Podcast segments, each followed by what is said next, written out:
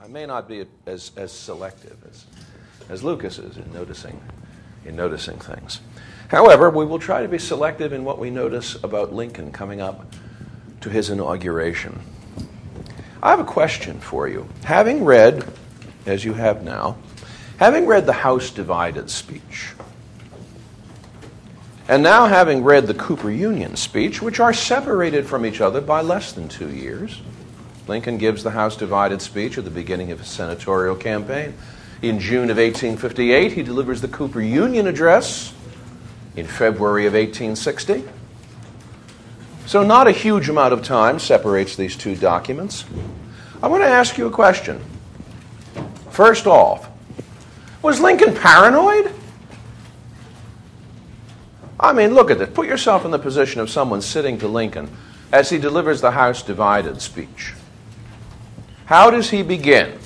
If we could first know where we are and whither we are tending, so forth and so on, you know, now, if we could understand the situation, we would know what to expect from the situation. And then he launches into this a house divided against itself cannot stand. Where does he get that from?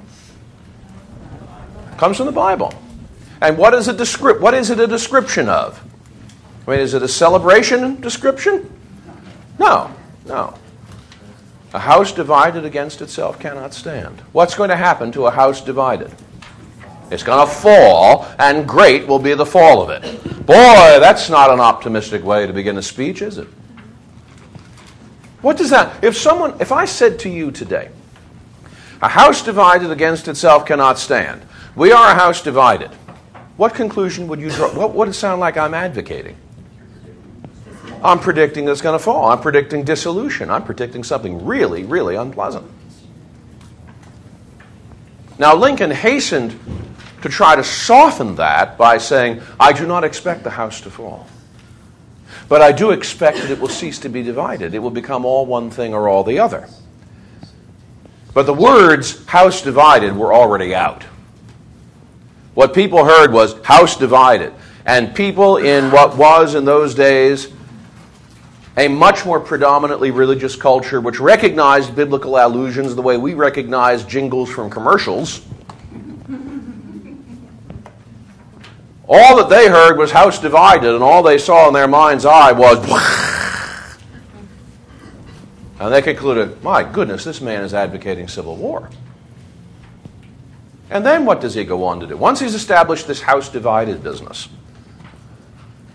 then he starts into this, well, you know, we're five years into pursuing a policy, of course, five years. Subtract five years from, from 1858. We're talking about the Kansas Nebraska Act. We're talking about Douglas's popular sovereignty. We're five years into pursuing a policy based upon popular sovereignty, and what do we got to show for it? Douglas promised that popular sovereignty was going to pull the stinger, that popular sovereignty was going to be the bomb B A L M, not the explosive device, which healed all the wounds caused by the disagreements over slavery. Popular sovereignty was going to bring peace. Popular sovereignty was going to bring a settlement. It was going to diffuse the controversy. And five years' worth of popular sovereignty have got us what? Not only has the situation not been diffused, it's gotten worse. Well, why is this? Why did this policy of popular sovereignty, which looked like it was going to be the answer to every problem, why did it not work? And Lincoln's answer is because it never was intended to work. Popular sovereignty was only a cloak for a much more sinister, much more sinister result. And if you want to find out what popular sovereignty's real agenda is, go and look at the result and look at the people who are involved. And you see the image he uses of a house framed together. Now, what Lincoln is saying is, you know, isn't it remarkable that all these policies that have been proposed by Douglas and by his confreres, isn't it funny how all of these policies have had one basic result, and that is to promote the interests of slavery? I mean, doesn't, doesn't it, by the end of the day, begin to dawn on us that all of these policies are really pointing in the same direction, and that same direction is not what popular sovereignty promises? Something else is going on. There's a little sleight of hand here. The guy who's dealing the cards, the little stumpy guy from Illinois, the guy who's dealing the cards is not telling us what the real game is. Well, how can we be sure that there really is another more subtle game being played here? He says, well, go back to the analogy of the house. If you saw a house being built, and the house was being built up piece by piece, log by log, frame by frame, it was all neatly notched, it was all coming together, and part of it was, was, was, was cut by Stephen, and part of it was cut by Franklin, and part of it was cut by James, and part of it was cut by Roger. What would you assume? You would assume that Roger and Stephen and James and Franklin had all been together from the first in how they were sawing up the wood and laying out all the plans and creating this kit that was going to become a house. Well, when you see all the pieces of popular sovereignty, all contributing to the extension of slavery, to the promotion of slavery, shouldn't you likewise conclude that they were all in cahoots from the first? And that becomes the basis on which Lincoln is making his appeal in 1858. Now, part of that, part of that is because, as I had said earlier, one of the great problems Lincoln has to deal with is the fact that the Eastern establishment of the Republican Party had really started to cotton up to Stephen A. Douglas. It was a very opportunistic thing, but it was opportunistic for both Douglas and them. And what Lincoln wants to do is to make it absolutely clear Stephen A. Douglas is not a friend of the Republican cause. Lincoln wants to create as much rhetorical distance as he can between Douglas and the real aims of the Republican Party. What is the real aim? What is the real purpose of the Republican Party? It's to put slavery in its place where it's not going to grow. What is Douglas promoting? Growth. So don't let anybody in the Republican Party think that Stephen A. Douglas is somebody we want to accommodate or compromise with, much less adopt as one of our candidates. Lincoln wants to make it very clear that Eastern Republicans and Republicans anywhere should not be supporting Stephen A. Douglas and should not look to Stephen A. Douglas for any kind of hope. He wants to make that absolutely, he wants to make the distinction between himself, the choice between himself and Douglas, as radical as he can make it. And so he does. Not only is popular sovereignty not solving the problem, but Douglas is hand in glove with people who are trying to promote the interests of slavery. So I ask you the question Is Lincoln paranoid? I mean, if you sat and listened to this address with its, with its rhetoric of conspiracy, with this secret plan that supposedly Roger, Franklin, James, and Stephen are participants in, would this sound reasonable to you? Would you vote for this man? If you had read the House Divided speech, if you had heard the House Divided speech, would you vote for this man? You think so? A little too parent. Why? What do you know that we don't? Oh, I know there's, I don't think it was a conspiracy, but I do believe he's right in the end. I mean, the House divided the situation, but I don't think it was a conspiracy. What's a conspiracy? Well, I don't know. You, walk tell into me. this room and you start and you start teaching a particular philosophy, Mm-hmm. and I agree with that philosophy. And every time there's an opportunity, I contribute a piece to that philosophy. Mhm. Is it a conspiracy? Not really. Well, if people in- if in people saw us down the hall chatting, but, but, but yet still, How do they pieces know are that? all fitting together because we're working for the same common goal. how do they know that you weren't over at my office this morning? Don't tell them. Oh, all right, all right, all right. It shows that Lincoln can be just as demagogic almost as Douglas can be. He's using a logical fallacy here, saying that we can find out what the aim is by just looking at what the result is. Is this paranoia? Is this demagoguery? Would you vote for this man? I always have to look at what the alternative, pick the least bad. Well, you know, I really like that a- optimistic affirmation of American politics. Great wrap up. right. Uh, Lucas, how long has she been with you? And you know, this is the best she can. We're still Right.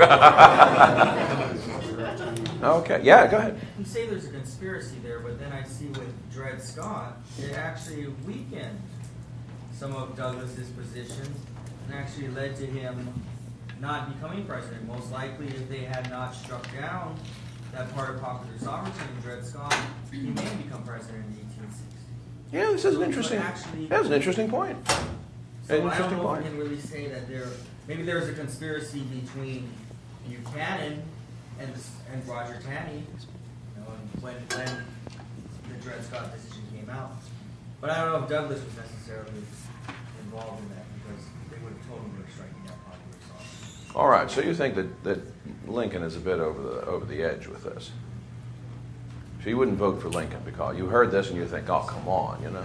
I would vote for Lincoln because I would agree with his, um, principles that he's talking about.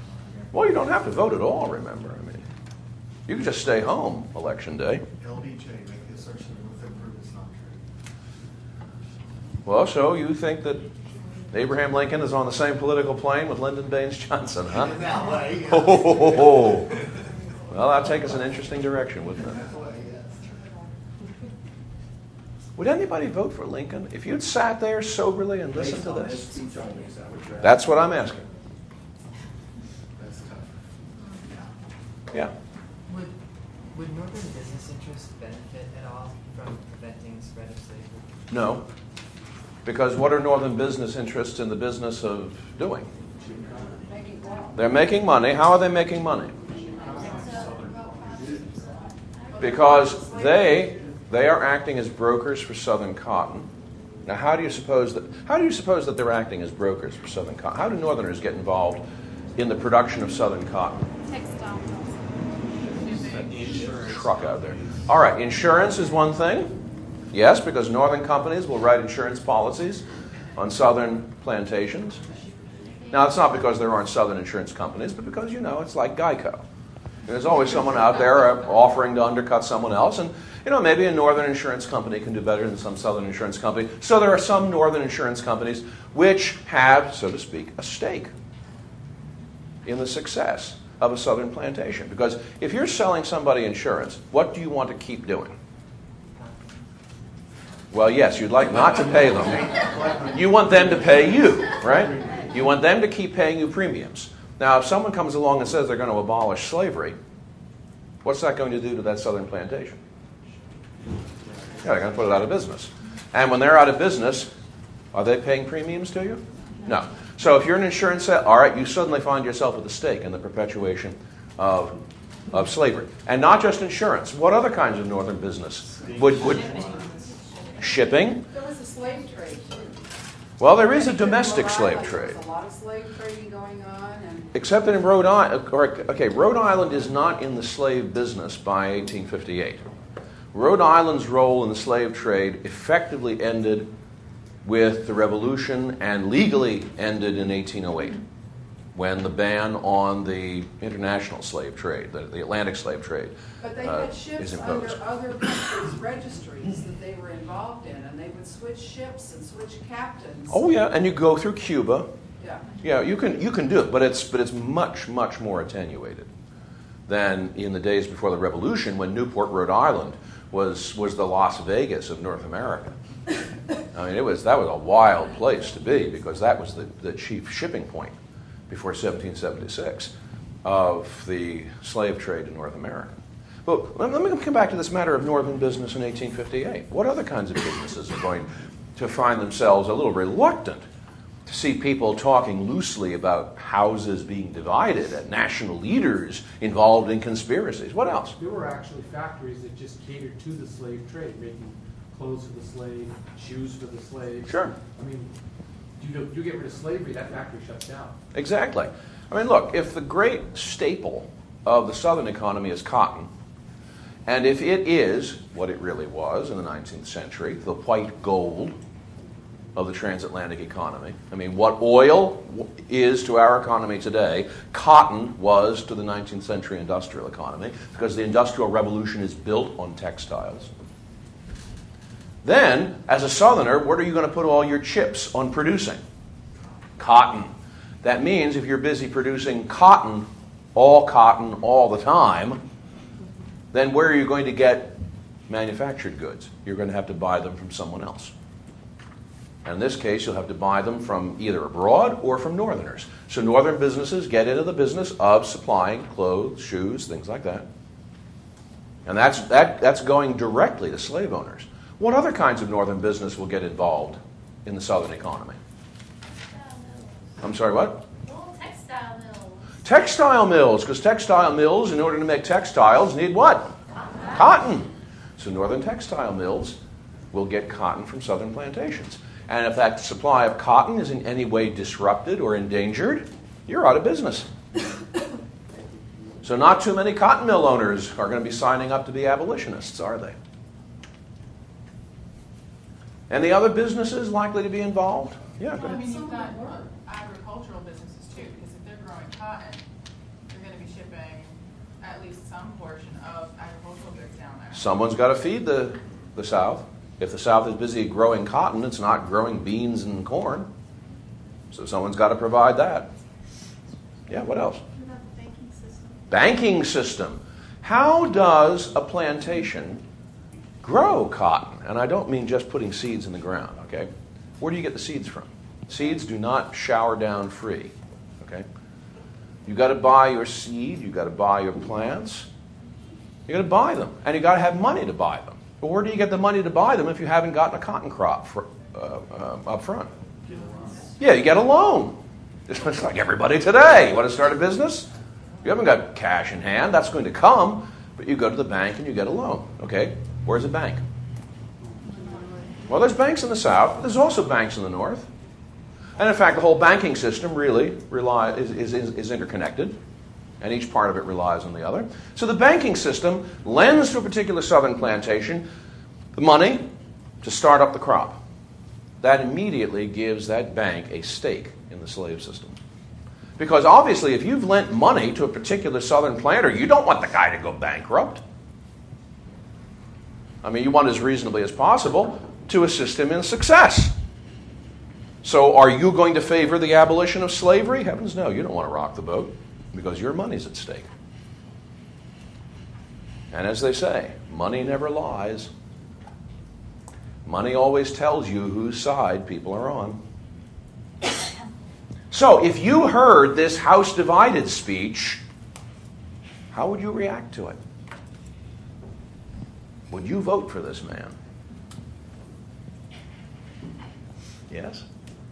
I don't know if I'd vote for him, but I guess where I was going with it in terms of expanding slavery to the territories, it seems like you have a lot of financial um, interests in expanding slavery with no kind of counterweight to that other than northern religious people or you know northern moralistic people. Like, there's a moral argument and there's a financial argument. Mhm. What's going to win out? Good question. So I, I get just as far as the conspiracy goes to me, doesn't seem like a conspiracy. It's more a matter of forces within society, and, and I'm going to go with the financial sources for the to win over the moral sources pretty much every single time. Not all the time, though. Not all the time. Two things here that enter into it. First of all, you notice that Lincoln himself recognizes this. In that letter to Henry Pierce, he says, What distinguishes the Republican Party? The Republican Party is for the man and the dollar. But if it comes to a choice between the two, it's for the man before the dollar. And most of the people who were listening to him would say, Oh, yes, yes, we do that. And then they'd go out and practice the exact opposite. All right? So the other part that Lincoln will work on is self interest. He will appeal to self interest. Again, we go back to these components of human nature. Lincoln is not a sunny optimist about human nature. He does not believe that people do good because good is worth doing. He is not a romantic. All right? He is very much a man who thinks in terms of reason and motives, and he understands that if you want people to behave in a certain way, you have to provide them with motives.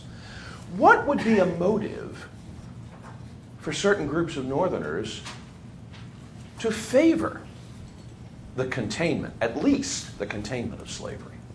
What would be a motive? Yes, in the back. Labor unions, lack of competition for jobs. All right, there's competition for jobs. That would appeal to, to the working class. Because you don't want slavery to be extended. Because if slavery is extended, then that's all the fewer job opportunities for free laborers. Because let's, let's, put it, let's put it bluntly. Although a slave costs a lot in terms of upfront costs, over a period of time, those costs are going to be amortized, and slave labor is going to be, on the whole, cheaper than free labor. That's simply the, the blunt economic fact of it. The other thing is this let's suppose that you're not a manufacturer or a banker or an insurance salesman, all right? Let's suppose you're a farmer, a northern farmer, and in 1858, the vast majority of productive Americans are farmers. I mean, we're not talking the robber barons in the 1850s. We're not talking about enormous, huge businesses. The average size of a northern industrial plant, a northern factory, in the 1850s was 14 workers. All right, so we're not talking GM here. We're not talking enormous corporations. We're talking about an economic environment in which most Americans are producing for themselves and they're producing agricultural goods and they're producing on the farm. Now, it might be that an insurance salesman, it might be that a banker, it might be that a manufacturer might not want to see the boat rocked with slavery. But suppose you are a farmer. And suppose things have gotten tight and expensive in Ohio and Pennsylvania. And you decide that you want, like Huck Finn, to light out for the territories.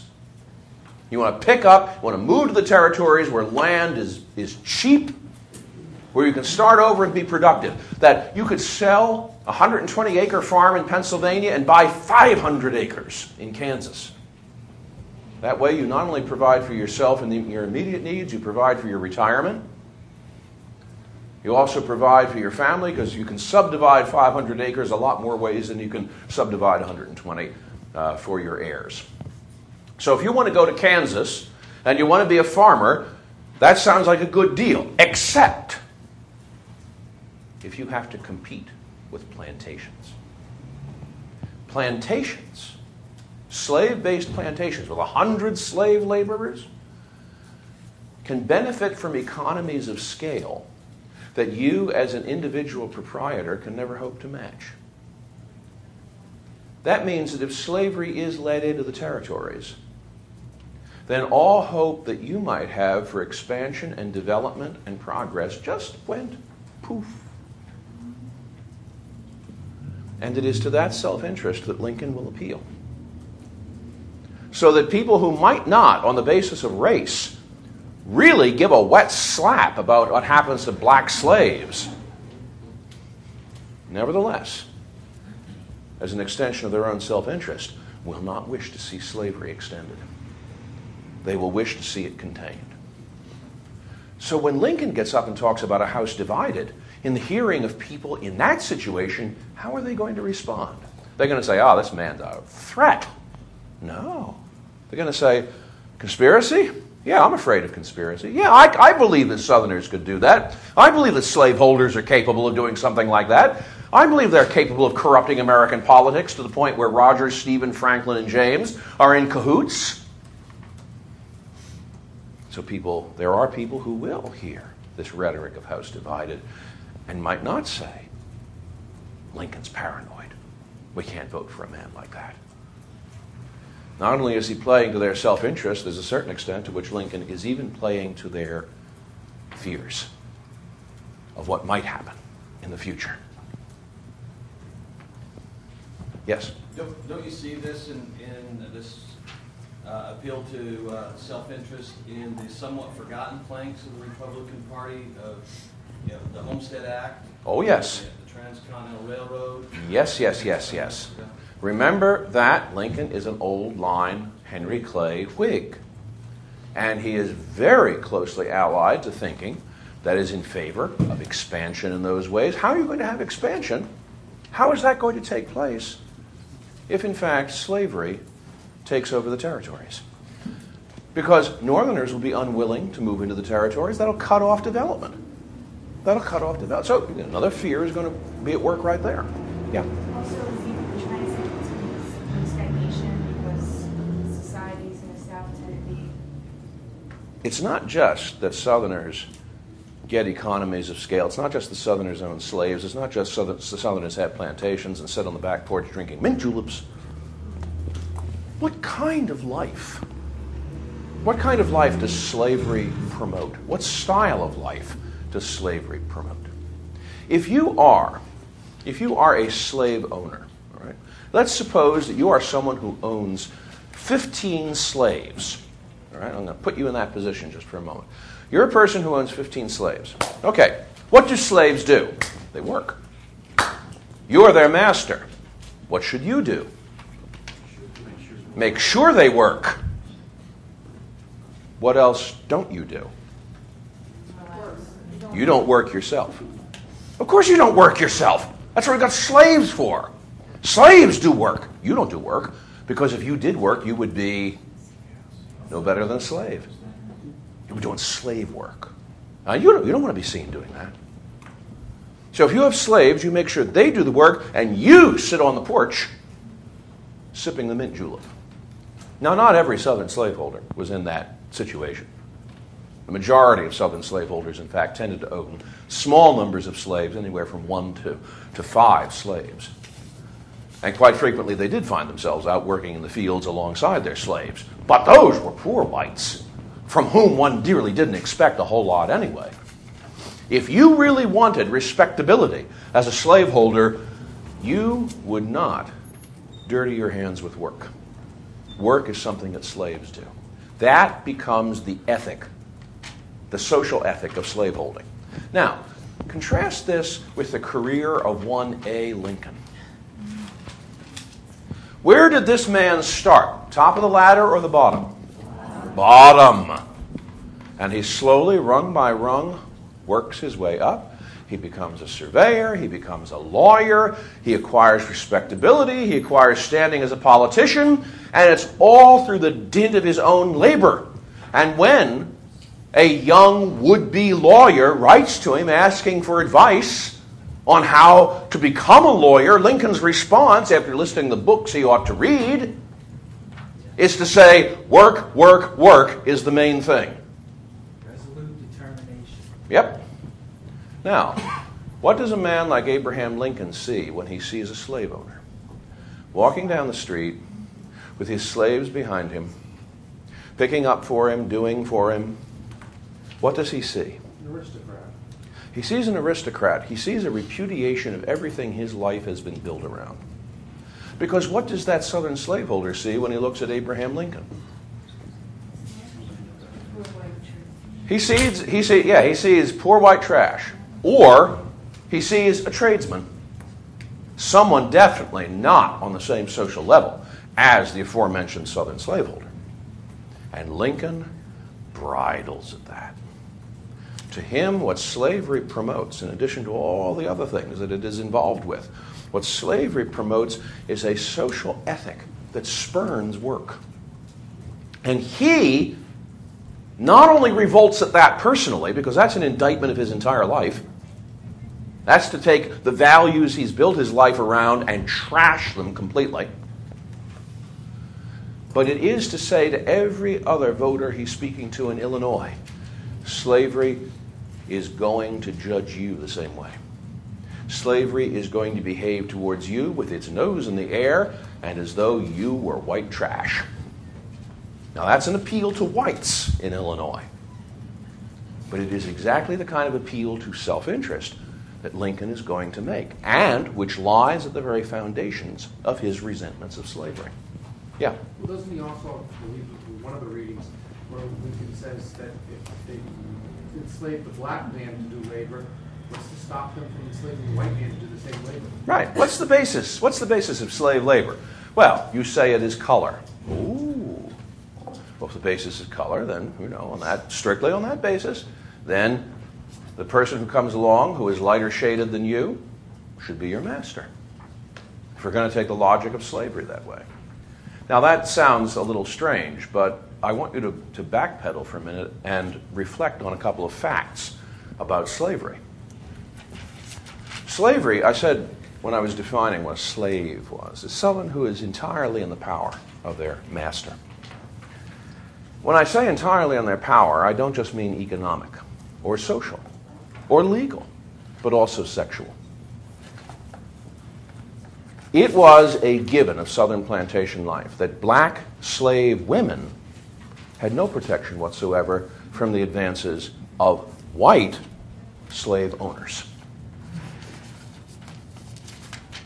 And it was estimated by Theodore Tilton, the editor of the New York Independent, in 1865, that as much as two thirds of the enslaved black population of the South was, in fact, partly white.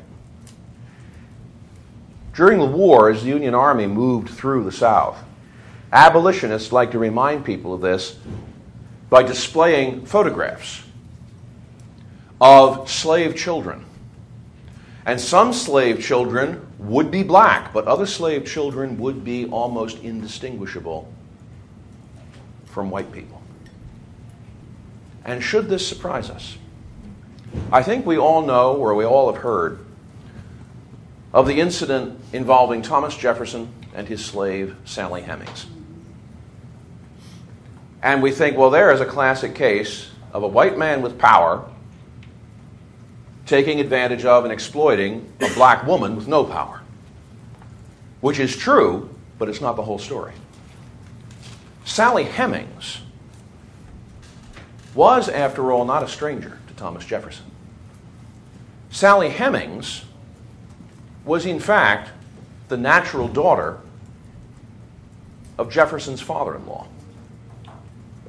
Sally Hemings was the product of a relationship between a slave woman and Thomas Jefferson's father in law, which means that Martha Jefferson, Jefferson's wife,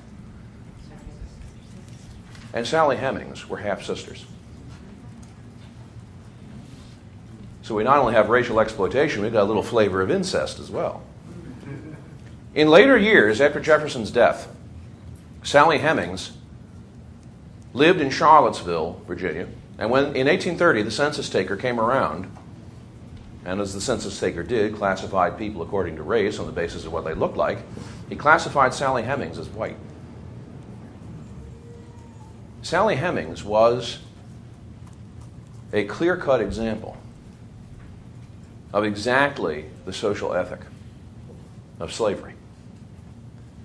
So you are looking at a system, you are looking at a system which not only dehumanizes and debases people, but which in fact opens up every possible imaginable avenue to exploitation that, that, that could be contemplated. It also explains, to a very large degree, one of the great follies, among many follies that Americans over the years have entertained on the subject of race. We have frequently behaved as though race was a recognizable category. But the actual history of race in America is, genetically speaking, something a whole lot more complicated.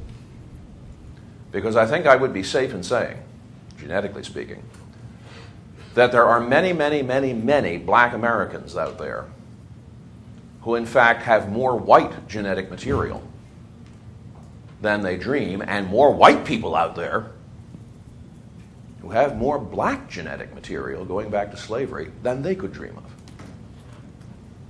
And there are plenty of surprises for people. Maybe you saw the television special several months ago in which uh, the Harvard professor, uh, Henry Louis Gates, Skip Gates, on the basis of DNA sampling and analysis, discovered that he was, in fact, a descendant not just of white people, but of Jewish white people. I'm trying to imagine Skip Gates in a yarmulke. But genetically, he would be entitled to it. And the same thing is true for many, many, many other people. Unless you know for a fact who exactly your great great grandparents were on both sides or many sides of the family, then you may have a few surprises in store for you. But as I say, that is the peculiar part of American race. We've gone through long periods of our history dividing people up on the basis of race when, in fact, genetically speaking, the real history of race and slavery in America has been a very, very, very mixed bag. At the end of the day, we are all much, much, much, much more alike than we dream. in an offhanded way, we have slavery to thank for that, if you can actually say thank you. But it is a fact. I remember many years ago one very amusing incident at the Civil War Library and Museum in Philadelphia. A man came in from Kentucky, wanted to research his Civil War ancestors. This man was a first class Jeff Foxworthy redneck. All right.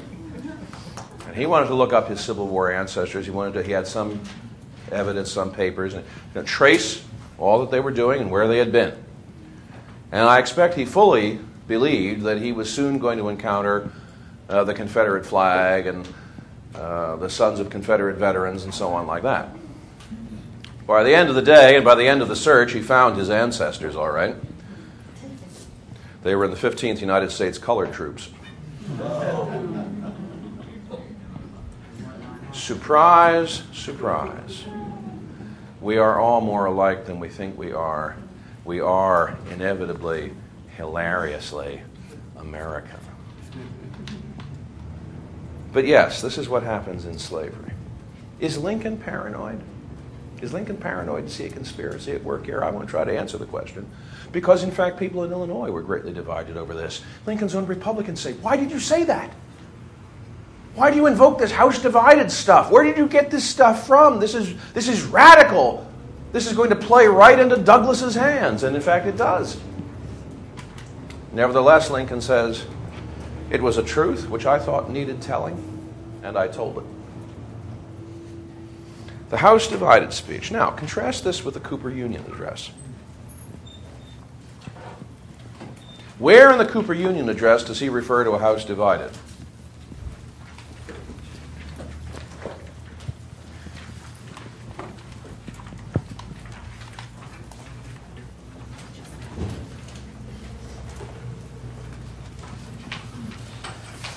Somebody can tell me? Where in the Cooper Union address does he refer to a house divided? You're going to be looking for a long time. He doesn't. No house divided. Ooh. All right, all right. So there's no house divided. Okay, we can forgive the man for not just repeating himself.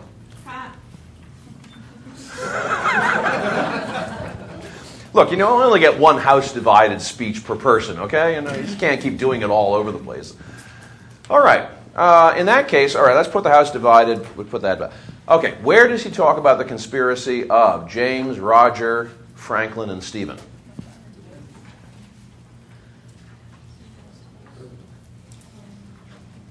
No conspiracy? Where does he talk? Where does he talk about the evil power, the slave power that has concocted this scheme to drag the Western territories down into the pit of slavery? Where does he talk about that? What does he say is the basic difference between Northerners and Southerners on the subject of slavery? Morality. Yeah, and specifically what? An understanding of what the framers intended. And not, and you know something, not even just morality, but what we think about morality. Our thinking it wrong and your thinking it right is the only thing that divides us. I mean, as if that's only, as though it's merely or just. But still, he puts it in very soft terms. The only thing, it's a little like saying, the only thing that divides us is that we radically disagree about this. I mean, that's good enough for a boxing match, but it's put in these terms. The only, it's, it's only a difference of opinion. Different audience. Yeah, it's a different audience, all right, except that it's a northern audience. Well, I mean, why didn't he let her rip? It's the rich eastern, northeastern audience, or audience which he needs to carry the presidency. All his right. first trip out east. If you want, it's actually not his first trip. Well, Remember, he's been to Washington. major political. This is a major political opportunity for him. He's brought to Cooper Union as part of a series sponsored by the Young Men's Republican Committee of New York City. And he's earned this invitation because of his strong showing against Stephen Douglas. Yes, he lost, but it was not a catastrophic loss. and the debates in which he stymied Douglas made his reputation. See, the great mistake about Stephen A. Douglas was not that he agreed to the debates. It's that he did not realize that in the East, people would start reading the text of the debates because it was Stephen Douglas. But midway through it, they're starting to read the text of the debates because it's this guy Lincoln, who turns out to be much more interesting than Stephen A. Douglas. Talk about upstaging Stephen Douglas. And so, for that reason, Lincoln gets the invitation to come to New York City. Now, officially, this is simply an invitation so that East Coast Republicans can get to know West Coast Republicans and what West Coast Republicans think. And it has to be said that when Lincoln gets up and starts speaking, he confirms all the worst suspicions of East Coast Republicans. Because he gets up in the middle, he gets up at the, uh, the Cooper Union in front of all these elite New Yorkers. He's introduced by William Cullen Bryant, the poet and the editor of the, of the New York Evening Post. It doesn't get any more prestigious than that. And this man stands up. Oh my goodness. This man stands up on these incredible, long, bony legs. He looks like a jackknife unfolding when, he's, when, he, when he stands up. And he's, I mean, he's in a, in a new but wrinkled suit. You know, he, he paid $200 for the suit. But, um, you know, it's been in the, his traveling gear for a while. And, you know, the baggage handlers in 1860 were no gentler with the baggage than they are today. And, and it's a wrinkled, it's a new but wrinkled. In other words, he looks like a rube. You can take somebody out, but you just can't dress them up. And then on top of it all is that head. Oh my goodness. I mean, he's just, he's, I'm sorry, but he's ugly. The gentle word for that is homely. And, and Lincoln knew he was homely looking. He knew he was not going to be a poster boy. He made jokes about his own looks. And he did that not because he thought they were funny, but because it was better to beat the others to the punch. You know, sometimes I like to make jokes that way myself because I know everyone has been sitting here thinking for three days, does he know he looks like Frasier?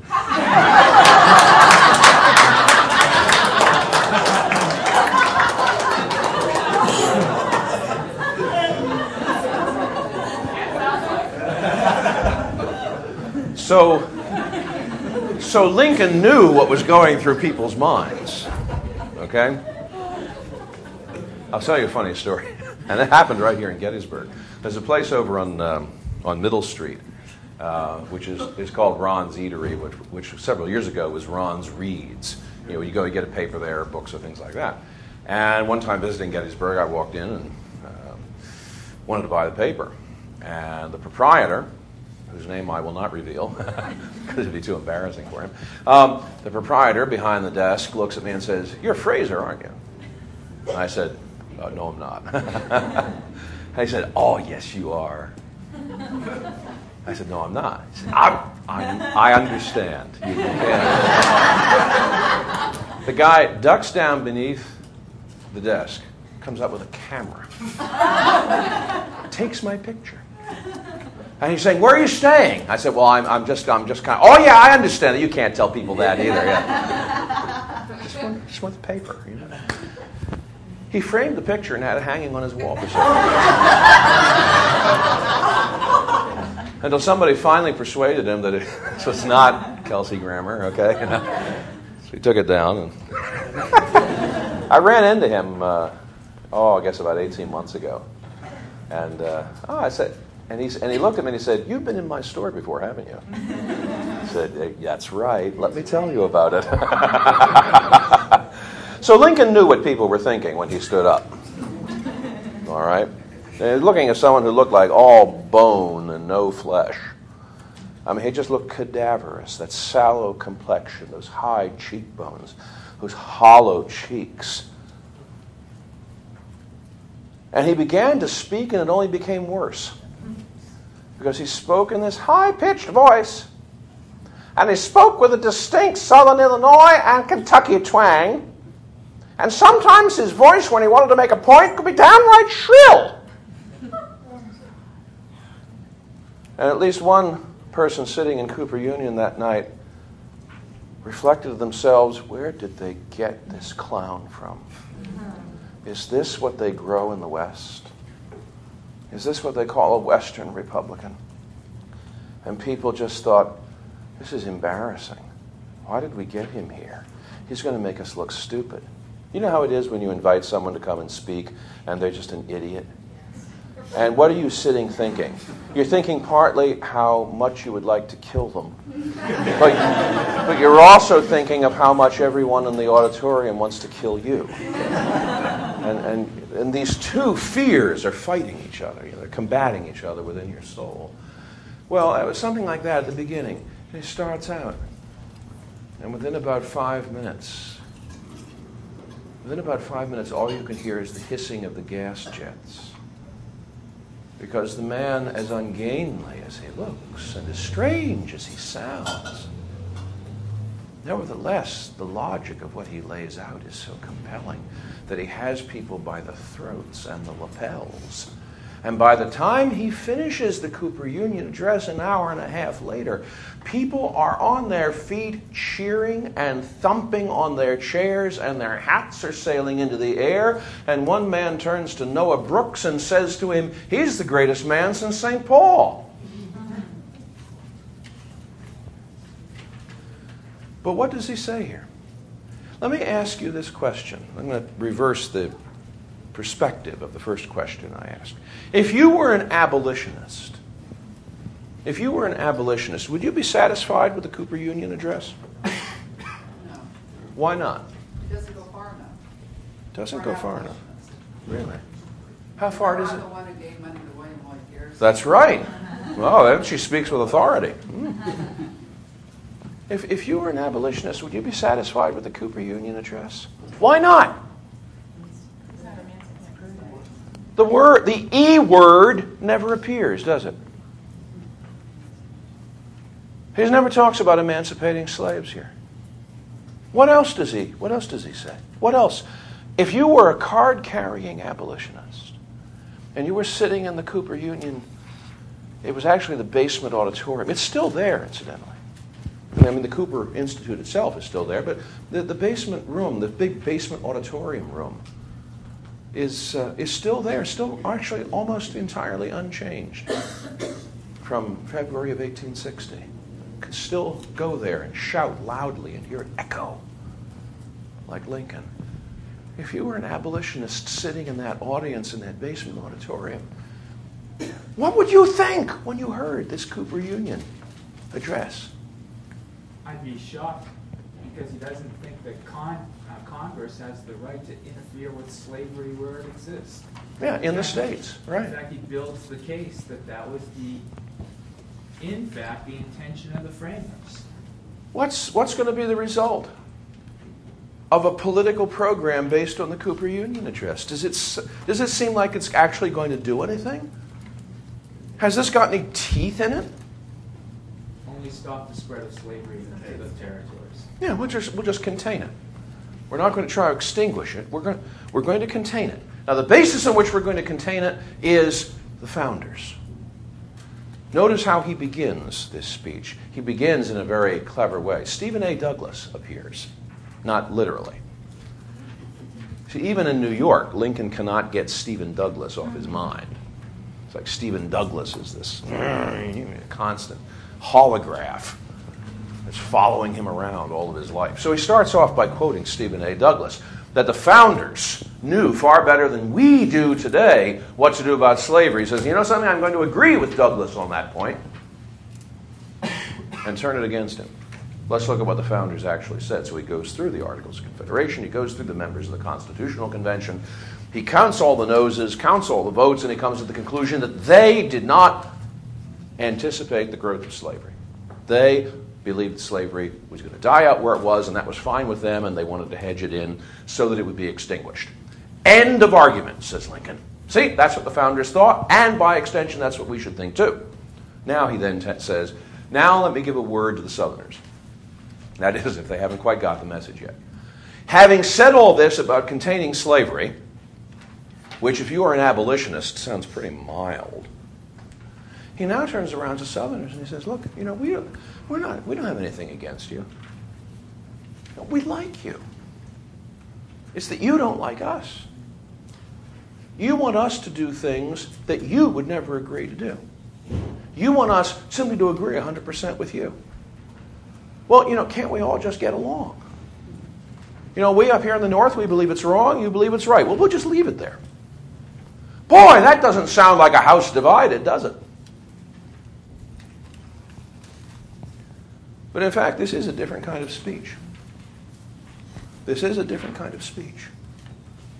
And if you were an abolitionist, you might be well justified in wondering where this man Lincoln stowed his fire. But if this is a point at which Lincoln seems like he's pulling in his horns, consider the alternative. Did the abolitionist cause ever have a realistic chance of succeeding as the abolitionist cause? In a given audience of people, how many people could you really expect to be abolitionists? 10%, 20%? Not even that. Not even that. Not even in Massachusetts. Not even in Massachusetts. Because while we identify abolitionism and William Lloyd Garrison with Massachusetts, the fact of the matter was, most of Massachusetts didn't have much love for abolitionism either. Lincoln is speaking to a very different audience here. And he's also trying to deal with a very great reality, and that is the people who are advocating abolition are never really going to be in a position to change anything. They may enjoy whatever pleasure there is from holding the, uh, the moral high ground, but they're never going to be in a position to do anything about it. Not only that, not only are they not going to be in a, in a literal position, but in fact, they will not occupy a constitutional position. Because while Lincoln is laying out here what he regards as the legitimate understanding of the intentions of the founders. Those intentions will only go so far as containment. There is no constitutional ground for intervening in affairs of slavery in the states where it's legal. Why? Because, and this is going to be something that comes back to haunt us when we consider the Emancipation Proclamation because slavery in America was a, re- was a result of state enactments. There was no federal statute creating slavery. The Constitution, as Lincoln is very quick to point out, doesn't even talk about slavery as slavery. I mean, it has some circumlocutions. But it doesn't really directly talk about slavery, and the only federal statute that touched on slavery was the Fugitive Slave Law, which was itself simply an extension and application of the constitutional requirement for interstate comity.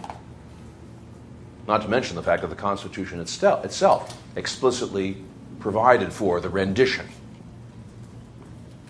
of fugitives, those held to service, which everybody knew was slaves. So, in fact, there is no federal authority at the federal level for dealing with slavery because slavery was not created at the federal level. What about the Northwest Ordinance? Northwest Ordinance is not interfering with states. The Northwest Ordinance was covering the organization of territories. The moment, the moment that states are carved out of the Northwest Territory and admitted to the Union is the moment when they can decide to become slave states on their own. And in fact, Illinois, once Illinois is admitted to the Union in 1819, three years later, there is a massive referendum push to rewrite the Illinois Constitution to legalize slavery in Illinois. It fails. It's 1822 to 23. The movement fails, but it was there. There were similar movements very early on in Ohio and Indiana to legalize slavery there. So once a state became a sovereign state, once it stopped being a territory and the property of Congress, once it became a sovereign state, it could decide for itself whether it wanted to have slaves or not.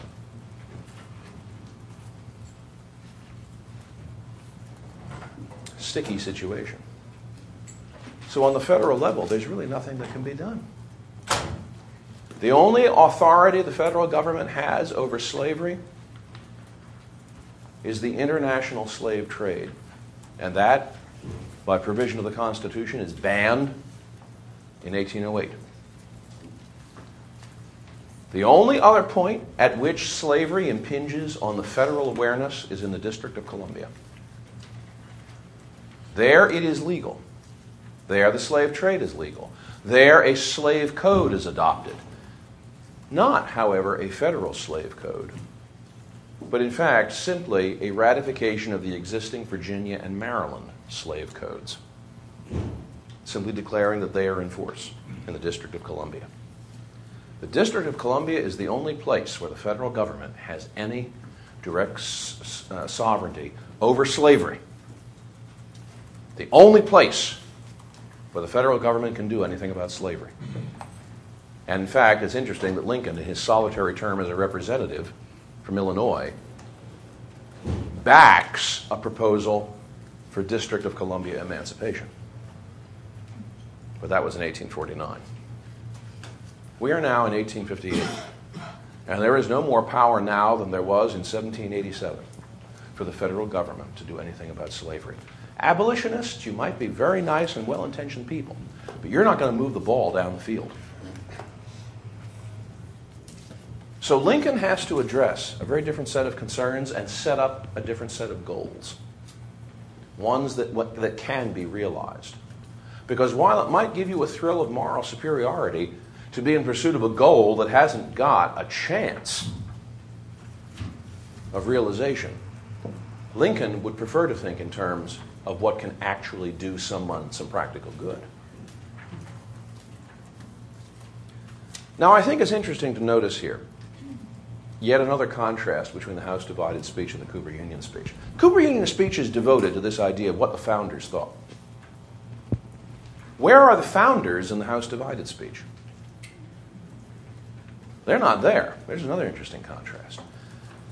When we come when we come to the Cooper Union speech, we really find the first major articulation of Lincoln's philosophy of the founders. Now, it's not because he hasn't talked about the founders before, he has. It's not even because he hasn't made this argument before, this argument about what the framers of the Constitution intended about slavery and the extension of slavery. He makes that argument as far back as the Peoria speech in October of 1854, or 56.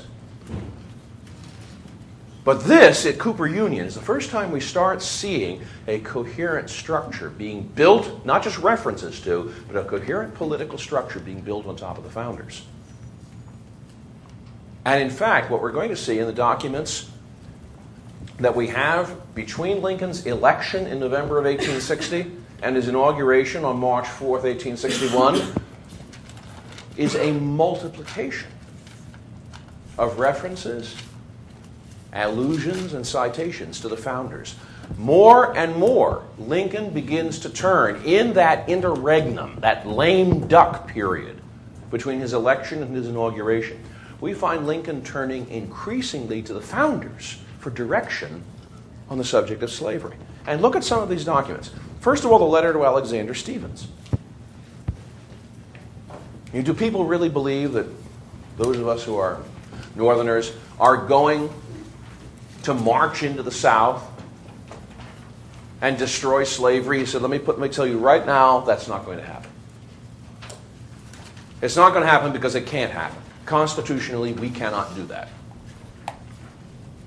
But in connection with this letter to Stephens, he also works out in a separate document a sort of philosophy of the relationship of the Constitution and the Declaration of Independence and the Union. And he draws this analogy. In the Proverbs, Lincoln says, we talk about an apple of gold and a picture of silver. That is what he writes to Stephens. He says that if Stephens will come out strongly for the Union, it'll be like an apple of gold and a picture of silver. All right. The apple of gold and picture of silver analogy also explains the relationship of the Declaration and the Constitution.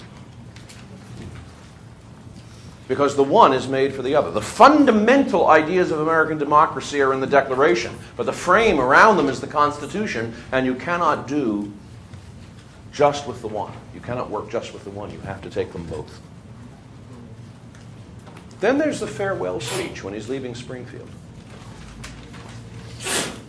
It, it has to be said that Lincoln was not much of a community man. I, I have to tell you that right away. People said that Lincoln was not one of these hail fellow, well met types. He was always involved in every, you know, he's in every local soccer league or golf league or in the Rotary or something like that. Lincoln was not a joiner.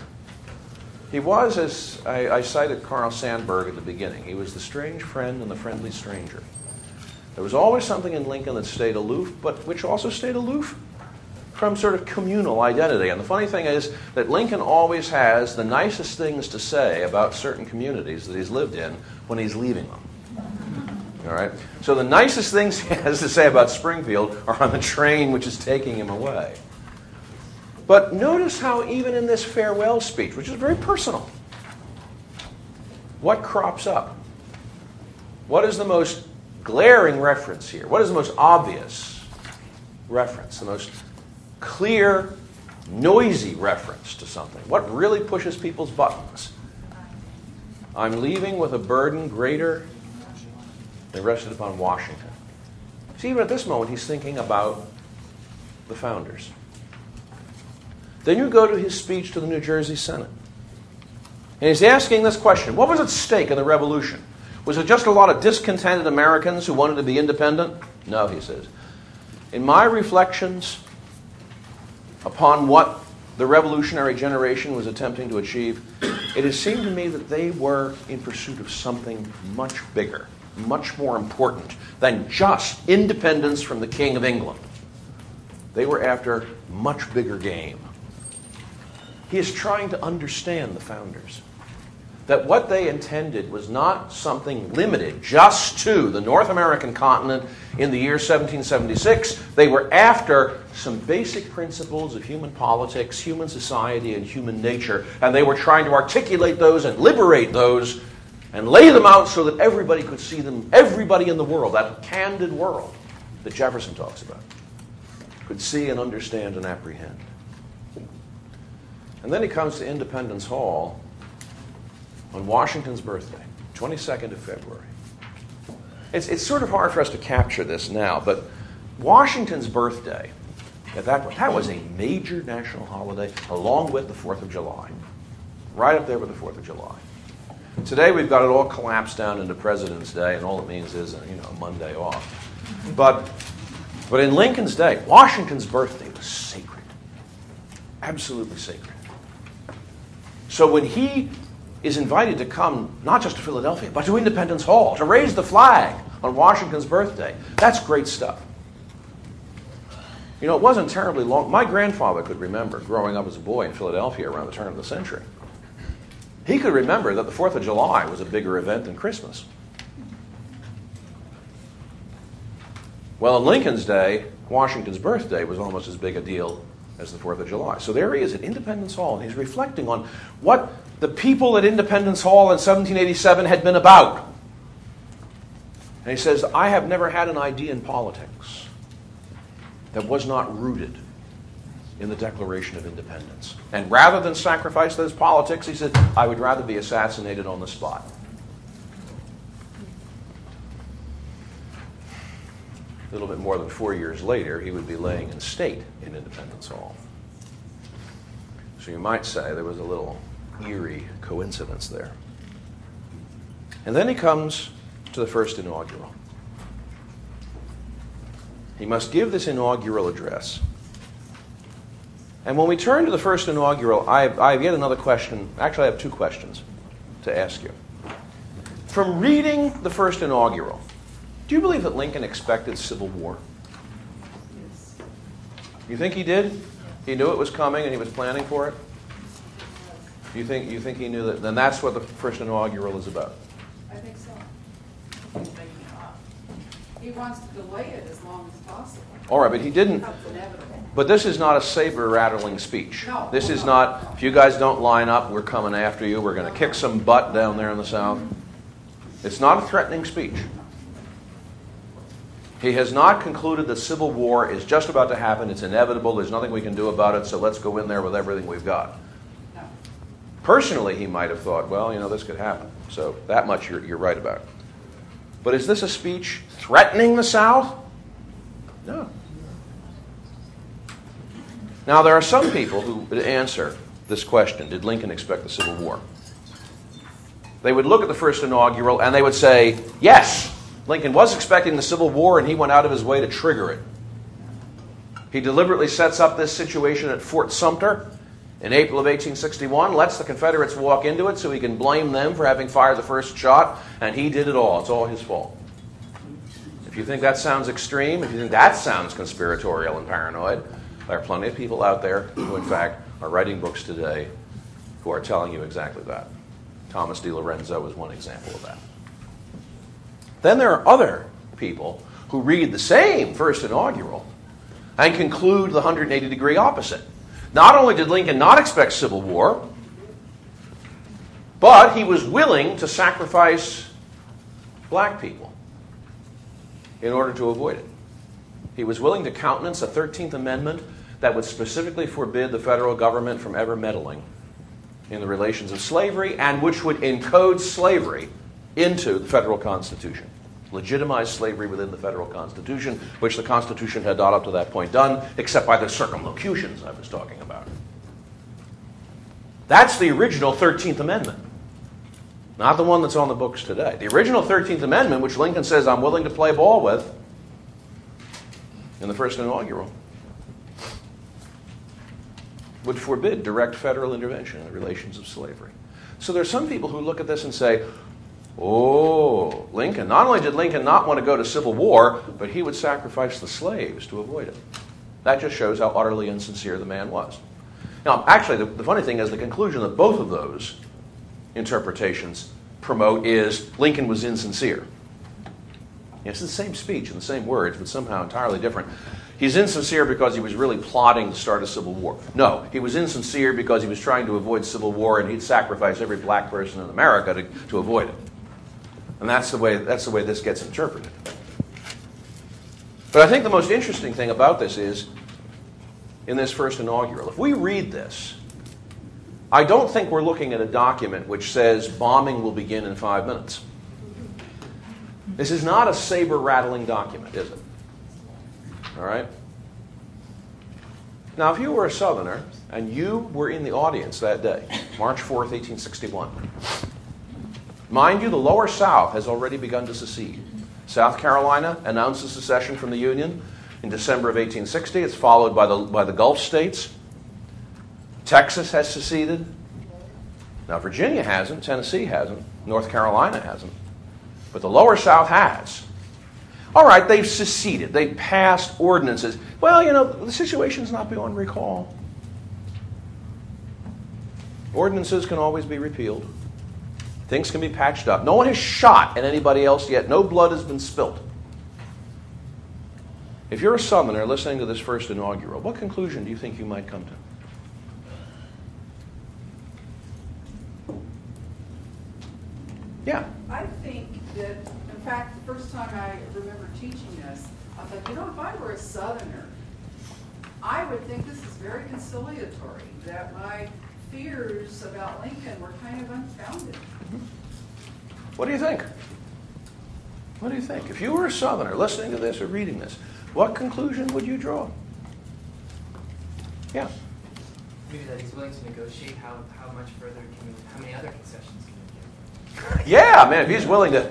If this guy who was elected as a Republican and who's supposed to be anti slavery and who talked two years ago, three years ago about houses being divided, now he's coming back and saying, you know, hey, let's talk about this. Let's make concessions. And you're thinking, oh, maybe we can put the hook in his mouth and take him the whole way out of the water. Yeah, that'd be one way you could read this, I suppose. Yeah. He's kind of clearing himself, though, in that, in the second to last paragraph of the speech. In your hands and not in mine is this momentous decision. Mhm. You know, um, we're not going to assail you. You, um, this is, you know, the, you have no oath re- rendered in Mhm. heaven to destroy the government. I have the one that Yeah. says I've got to preserve and protect. Now, in other words, I'll do something, but I'm not going to throw the first punch. Now, is that the way to start a fight? Anybody here ever start a fight? Well, some of you maybe never started a fight in your lives because you're very peaceful people. But as teachers, you probably intervened in a number of fights, right? Kids slug each other on the playground. Oh, come on, don't tell me they don't do that these days. All right, because that's, you know, you know, when I was when I was young enough to be one of your charges, long, long ago, uh, back in the Middle Ages, um, I, you know, I got in my share of fisticuffs. You know, someone looked at me crooked. Yeah, I know how to settle things. Still do. Um, in, in, in a case like this, do you, do you ever start a fight? Do you ever pick a fight by saying, okay, we're going to have a fight, but I'm not going to throw the first punch? But does that does that no? But does that sound like an, an aggressive, warlike posture? No. It sounds like it's saying, you know, all right, if we can just hold off here, uh, we won't shoot first, we won't throw the first punch. So maybe we can have some room for some peace here. As a Southerner, you know, are these? It sounds like you know we're you're actually ha- developing this strange new respect for Abraham Lincoln. You know, the strange new respect award. You know, given to politicians who talk out of both sides of their mouths. When they talk out of the other side, suddenly strange new respect. All right, strange new respect for Abraham Lincoln. Anybody disagree? Anybody look at this and say, ah, he, this guy's really plotting? Is he really? I don't think he's speaking to the South, though. I think he's speaking to the border states. Oh, I think he's speaking to everybody when he says, "In your hands, my dissatisfied fellow countrymen." Oh yeah, he's talking to them all. Yeah. But he's also telling them things that they don't, they wouldn't like. That secession is, is wrong. That the union is perpetual. Oh yeah. But but you know, did James Buchanan say anything different in his message to Congress in December of 1860? I mean, Buchanan, good, brave. James Buchanan, he had brave like the cowardly lion in The Wizard of Oz. Remember the line of the cowardly lion, the Wizard of Oz? I'm going to go in there and save Dorothy. I'm going to go in there and knock them all down. I just want you fellows to do one thing. What's that? Talk me out of it. so, does I mean, does, again, are we talking something aggressive and warlike here? Well, what do you think? I'm a little confused because I'm seeing what my countrymen are doing in Deep South, and I'm hearing these words, and I'm thinking, is there some storm coming I just don't see? Or, yeah, I mean, I mean, if you really wanted to be devious, you could say, ah, this guy Lincoln, this guy Lincoln's trying to divide the South. He's trying to appear as friendly and, and cuddly, you know, like Boyd's Bear Country down the road. Uh, when, when in fact we really know what he's really up to. So no, we shouldn't divide. We shouldn't be. We shouldn't let this man divide us with his honeyed words about reconciliation and amendments to the Constitution. Conspiracy 202. Yeah, conspiracy 202. All right, so Lincoln has, has said, no, no, no. Come on. You can, All right, go ahead, go ahead. if you're a Southerner, the day the speech is delivered, Right. you have a man talking about constitutional principles, Right? okay? Yep. A man who studied the founders and is a lawyer and should have supreme respect for the United States Supreme Court. And as a Southerner, under the Dred Scott case, you have no need to negotiate. You have a man on the pulpit swearing to uphold, protect, and defend the Constitution of the United States. And in this speech, he says, ignore Dred Scott. So you're That's saying. So you're saying I'm not fooled by this guy Lincoln. I see the ace he's got up the sleeve. If I'm a, If you're a I'm Southerner. hothead secessionist who's also trained in the law, All right, but if you're a hothead secessionist, suppose you're not. Suppose you're just a a I don't know, ordinary run of the mill southerner. great, then I'm going to get approached by the secessionist apostles. That's true. Go out and talk about why That's true. we negotiate. That's true, and I'm going to come to that. Because that's what I'm saving, is the last quiver, last arrow in my quiver. If you're a southerner, just a southerner, not, not an ideologue who's already made up their mind about secession and there's nothing that anyone could do to dissuade them. If you heard this from Lincoln, would this, would this say, okay, maybe we shouldn't stampede out the door? Maybe we should talk with this man. Does, this, does he sound reasonable? Does he sound like somebody that you could negotiate with? Yes. Okay? All right. Why don't they then? Because they've already made up their mind. Why have they made up their minds, though? Because they still view him as an abolitionist. Well, yeah, but why? I mean, you wouldn't be able to. I mean, you couldn't read the first inaugural and detect in that the here is an abolitionist, could you? Does this sound like William Lloyd Garrison? Does this sound like Frederick Douglass? No.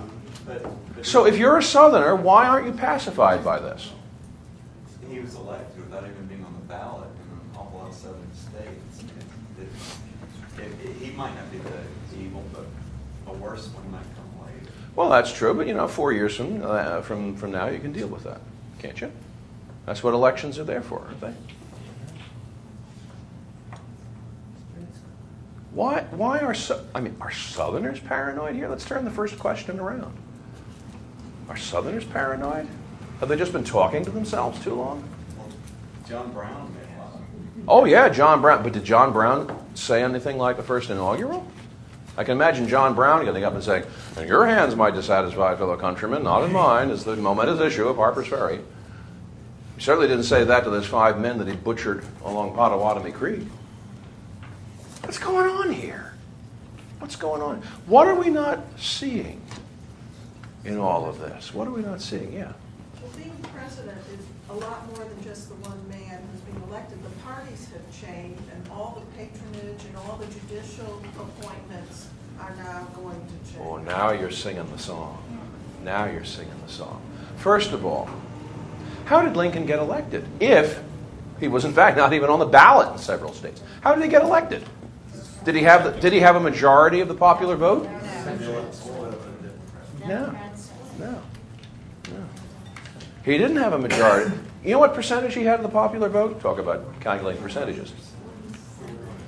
Not even that high. About 37% of the vote. 37% of the popular vote. Boy, that's not much to become president on, is it? Well, how on earth did he become president then? The Electoral College. The Electoral College elects Abraham Lincoln by a whopping majority. Now, wait a minute. How do you get this to line up? Here's a guy who gets only 37% of the popular vote, but he gets this enormous lopsided majority in the Electoral College. How does that happen? Population. Because how do we determine electoral votes? It's all linked. It's all linked at the end of the day to population. What does that say? It says that the population of the states that voted for Lincoln, even though they might not represent a numerical majority, nevertheless, that population is growing so fast that it commands the majority in the Electoral College.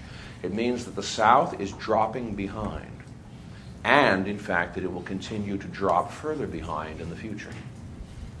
What has protected slavery up to this point? Except the fact that Southerners, by dint of the Three Fifths Clause, have always been able to dominate American politics, have always been able to dominate the executive branch, have usually held majorities in Congress. And now, the election of 1860, the numbers tell them that that is slipping away, that the jig is up that the future is not going to get better, especially if the future involves non extension of slavery into the territories. Extension of slavery to the territories is the one hope the South has of recouping its political heft in Washington. And when Lincoln says, all I'm opposing is the extension of slavery into the territories, then they say, yeah, that's the problem. It's like saying, well, all I'm doing is standing on this diver's air hose Oh, yeah, you're just, just standing on an air hose.